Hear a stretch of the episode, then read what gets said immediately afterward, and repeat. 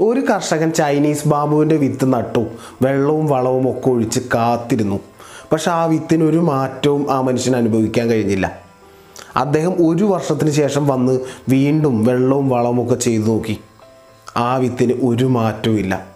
രണ്ടാം വർഷം അദ്ദേഹം വീണ്ടും വന്ന് വെള്ളവും വളവും ഒക്കെ ചെയ്തു നോക്കി. അവിടെ ഒരു മാറ്റവും ഇല്ല.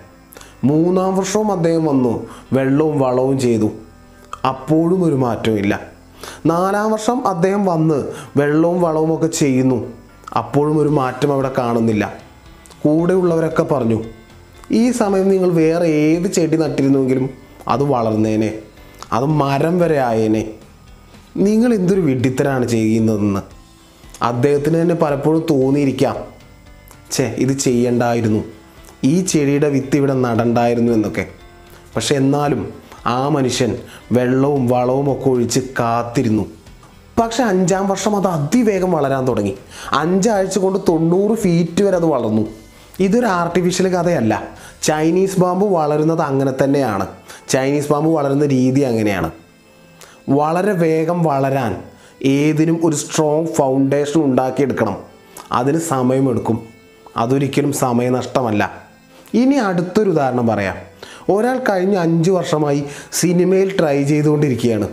അദ്ദേഹത്തിന് ഇതുവരെ നല്ല വേഷമൊന്നും കിട്ടിയിട്ടില്ല. കൂടെയുള്ളവരൊക്കെ വളർന്നുകൊണ്ടേയിരിക്കുന്നു. ഇയാൾക്ക് വരുമാനം വരെയില്ല.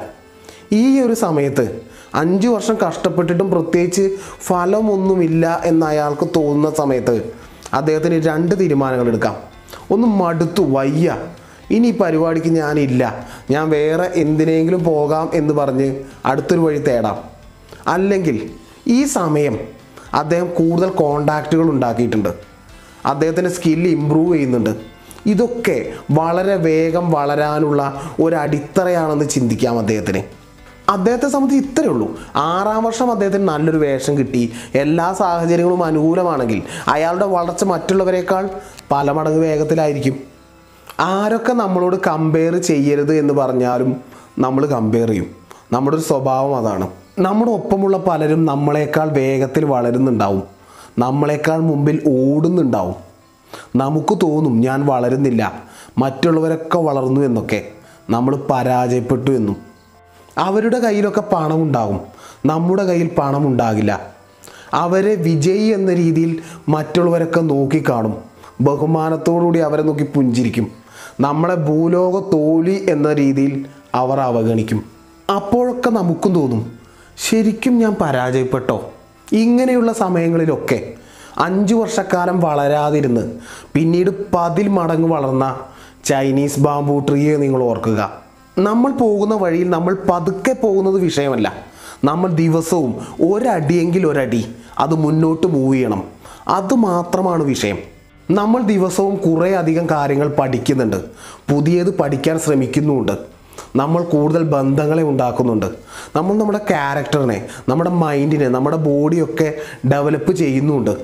ഇങ്ങനെ നമ്മുടെ അടിത്തറ ഏറ്റവും സ്ട്രോങ് ആക്കാൻ നമ്മുടെ വേരുകൾ കൂടുതൽ താഴത്തോട്ട് ഇറക്കാൻ അതിന് നമുക്ക് സമയമെടുക്കും. അതൊരിക്കലും നഷ്ടമല്ല. അതാണ് വലിയ വളർച്ചയ്ക്കുള്ള ശക്തമായ അടിത്തറ. ഈ സമയം മടുത്തു. ഇനി വയ്യ എന്നൊക്കെ പറഞ്ഞ് പാതിയിൽ ഉപേക്ഷിച്ച് പോവാതിരുന്നാൽ മതി.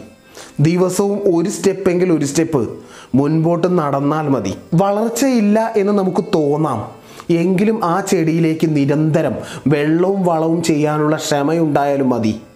അപ്പോൾ തന്നെ നമ്മൾ ജയിച്ചു. കീപ് ഗോയിങ് ക്ഷമയോടെ. ഇസ്മി എം കെ ജയദേവ്